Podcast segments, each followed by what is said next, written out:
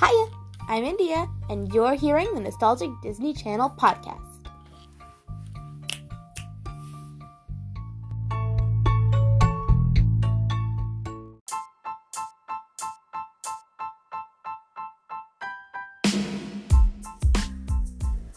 Hello everyone, I am India, and welcome back to the Nostalgic Disney Channel Podcast. Thank you guys so much for tuning in today. I am so excited to talk to you guys about an amazing show. You saw the title, you know how I feel about this show. We're talking about the one, the only, Good Luck Charlie. Please excuse my voice if it sounds weird. My throat's not happy today, but it's okay. I'm gonna power through. We're going to have an awesome time talking about an iconic Disney Channel show that will forever live in my mind, and I will consistently quote even if no one around me gets it, you guys. Today, we're talking about Good Luck Charlie. So without further ado, let's get right on into it. Okay, so this show premiered in 2010. This is one of my favorite shows, and if you guys want to know what my absolute favorite show is, whether it's this one or not, go check out my podcast episode, my top Disney Channel TV shows. Go check that podcast episode out if you have not. Anyway, this show stars, once again, a very large cast. Bridget Mendler as Teddy Duncan, Mia Tallarico as Charlie Duncan, Bradley Stephen Perry as Gabe, Lee Allen Baker as Amy, or mom, she's the mother of the family, Jason Dolly, and Eric Allen Kramer. Jason Dolly plays PJ, Eric Allen Kramer plays Bob. We have Shane Harper, who plays Spencer, Raven Goodwin, who plays Ivy. We have Logan Moreo, I hope I said that right, who plays Toby in the show for the last season. We have Luke Benward, who plays Bo, Tucker Alberzee, who plays Jake, Micah Williams, who plays Emmett, Patricia Belcher, who plays Mrs. Dabney, and Jalen Boren, who plays Lauren. I apologize if I said those names wrong. I did my best. Now, this show is really interesting because there's not a whole lot of consistent side cast besides the family. But they come in and out a lot, and sometimes the show is heavily based on them, and sometimes it's not. So it's kind of hard to ignore the certain characters, but yeah. So the overall plot of Good Luck Charlie, if you don't know, is the overarching theme is that Teddy, who is the oldest sister in the family, there it goes PJ, Teddy, Gabe, Charlie, and then Toby. Toby is not born until season four. I apologize. So, mainly it's Charlie, and Teddy is creating a video diary to help Charlie make it through life with their crazy family, as she says. And so, at the end of every episode, she's recording a video diary for Charlie, and she always ends the show saying, "Good luck, Charlie," after explaining about her crazy day and telling her all about what she could have done better. Like, if you ever do this, don't do this. Don't do it this way. And it's really cute, and it makes for a good tie-in, especially for the finale. It's all about family dynamics, which I think is always a cool plot, and there's always so many ways to do it. Bob and Amy Duncan are so fun, and they're so enjoyable and entertaining, and they're just make for great shows. Now, I gotta say, I like the character development that we got in these shows. We got a lot with PJ, we got a lot with Gabe. And I think sometimes when we do heavy character development, sometimes, you get the side characters get ignored, but they did some really cool character development with these characters. That's really cool. So I liked that about it. Now, I want to take a minute before I talk about episodes and all that. I want to take a minute to talk about the ships in Good Luck Charlie, because there aren't a lot, but they're very controversial, and I think we should discuss them. I want to start off with PJ and Skylar. I love their relationship. It's so much fun. I think it's so funny because usually you can't have the two dumb, ignorant characters, quote unquote, be together, but it works so well for them. And a moment that will forever live in my mind is in one of the episodes where PJ and Skylar are putting together a puzzle, and it's one for Charlie. It's Charlie's puzzle, and they're putting it together, and they're having the hardest time with it, and then after Skylar leaves, PJ looks at the box for this puzzle. He goes, "No way, no way!" What did he say? It's something like, no wonder we couldn't do it. It's for ages 3 to 6 or something like that." I don't remember the exact, but I will say, it's so funny the way he's like, no wonder us 16, 17-year-olds couldn't do it. It's for 3 to 6. How dumb are we? And that's actually the episode where Skylar's dad is looking into PJ and trying to figure out if he's a good guy or not. So, you can look up that episode if you want to just watch that clip, because it's funny. It's so funny. It's so comedic. It's so good. Please watch it. Go, if nothing else, go watch the scene, because they do such a good job in that scene. Anyway, and then we have Teddy and Spencer, and then we also have Teddy and Beau. Now, with Teddy and Spencer, a lot of people don't like them because Spencer did cheat on Teddy. And, yeah, there's that. Which is also a cool way, which is actually how Skylar gets introduced to the show, is because Skylar's the one Spencer cheated on cheated on Teddy with that girl, and so that's how she actually gets introduced into the picture. And it's hard because the relationship that they give Teddy, that she eventually ends up choosing between Spencer and Beau, is Beau, who is played by Luke Benward, and I don't love the Teddy-Beau relationship, I gotta say. It's not that, I don't know. It just feels really forced to me. It feels like Teddy was clearly never over Spencer, and so I don't know, it feels weird. So I don't love it, if that makes sense. I don't love that line. I don't love that plot. But it was fun, and I do think it makes for some good growth with Teddy. But there's that. And Spencer, I think it's interesting what they do with his character, because in the beginning, he's definitely kind of just not great. And in the first episode, it's actually a lot about Spencer, because in the first episode, their mom's going back to night shift work at the hospital, and their dad's going to stay home and watch Charlie, and PJ and his friend Emmett are going to be downstairs practicing, so that's all happening, and long story short, Spencer is going to be coming over to help for Teddy and him to study, which is before, there's any relationship there. And there's that. So that's kind of what happens. And they almost kiss, and then they don't because of Gabe.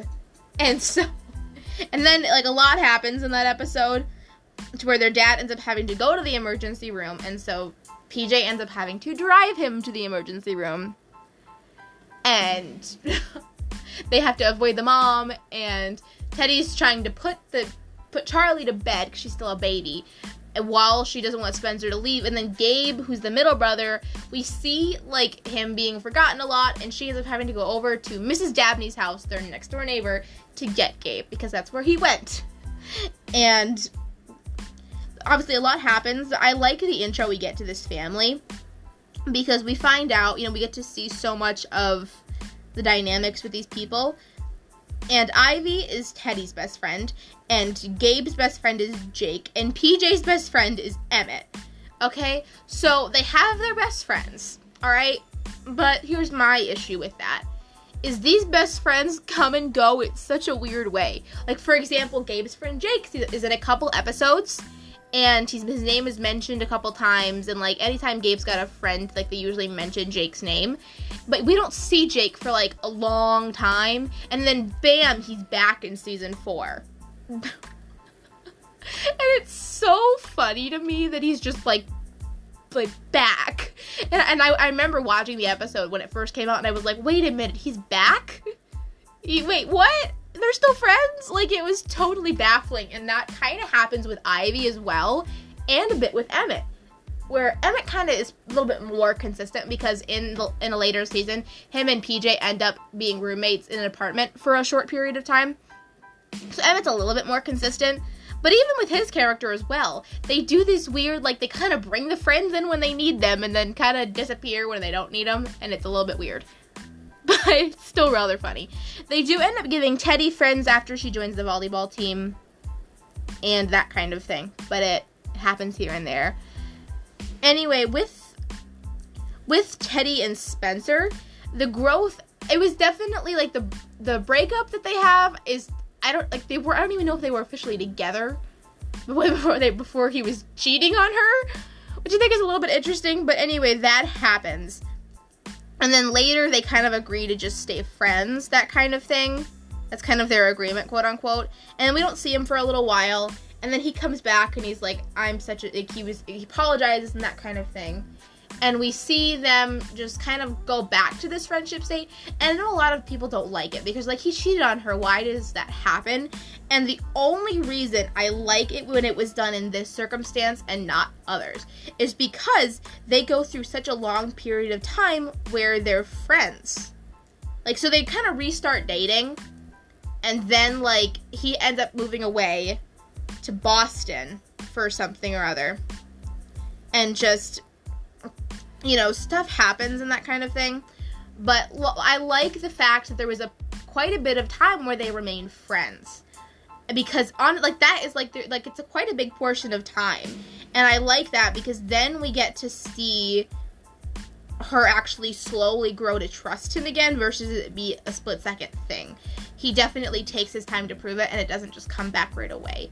So I know a lot of people don't like it, but I do think I wouldn't like it if they would have just, bam, went back to them being friends. It takes time, and it does go gradual, and then eventually they end up together in the end. And I like the fact that it did take time to get back to that point. So that's something I really like about the Spencer-Teddy trope that I don't think is done in a lot of shows. But it's pretty fun and pretty cool. And then I also want to talk about in season 4, Mrs. Dabney's granddaughter comes to live with her. And it's really fun because it's like Gabe really likes her. Her name is Lauren, and she's such a fun character to add because we finally get to see Gabe in the point of where PJ was. Because he's just a little bit younger. Like, basically, by the end of the show, Gabe was just a little bit like around the age of Teddy and PJ when the show started. And so we get to see him, like, falling head over heels for Lauren. And not gonna lie, the Gabe-Mrs. Dabney relationship, like, their amazing friendship and their strong bond, I think is just awesome. I'm sorry. The episodes the tropes that they were able to, make happen are just so much fun. And they add so much to the show. And I like the fact that it's like Gabe's constantly playing pranks and she consistently calls him the devil child and that kind of thing. But we can totally tell that she really does care about him and that, you know, they are really good friends in the end. And what I think is really funny is she says it's like that glimmer in his eye that she's always like, that's the demon child glimmer. And in the very last episode, he's like, you know, I'm old enough, I think I can stop pranking you and that kind of thing. And she's like, oh, good, I can be rid of this. And then she sees Toby, and apparently he's got the little gleam in his eye, as she calls it. And she's like, oh, no, he's going to be a devil child, too. Which I thought was funny, because it was kind of like Teddy and Charlie were, like, a lot alike. And so you kind of get this Gabe and Toby kind of become close, sort of. Hard because Toby's like the baby the whole time, like he's never, you know, older, so, but we still somehow get this Gabe and Toby relationship. That's kind of fun. I don't know, it's pretty fun. I actually quite like what we get that, and that's really cool. But it's kind of hard to talk about the show in one sitting. I'll definitely be talking about the show again, but just overall, I do think the show is really fun. I think it plays to a lot of different types of audiences because it's a family dynamic show, and so it's got family dynamics. I think the annoying thing is the mom is a little bit too stage hungry.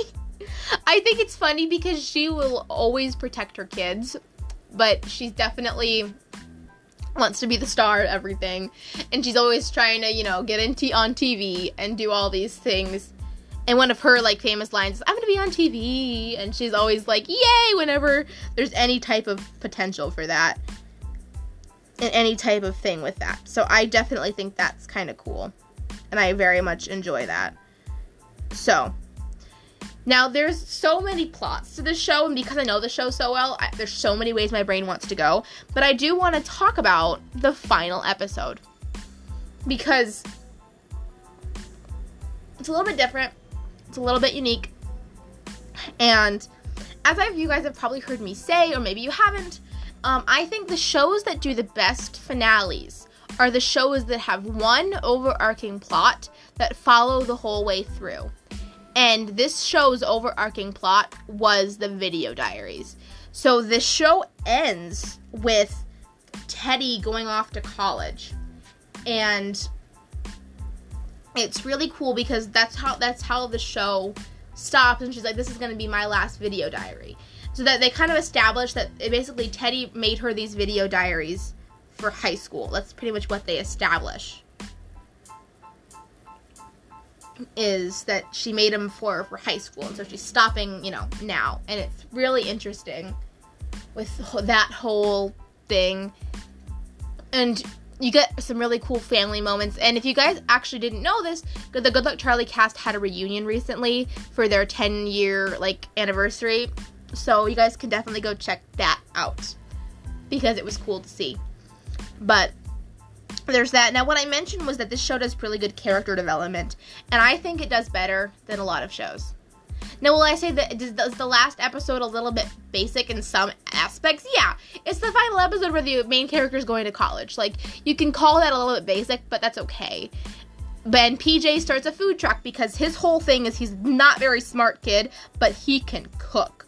That is kind of his whole thing throughout the show, and I like that after, he quits community, he drops out of college, and he goes to culinary school, and I really like that. I thought it was a cool, unique way to take his life, and in case you guys were wondering, PJ and Skylar are not a couple throughout the whole show.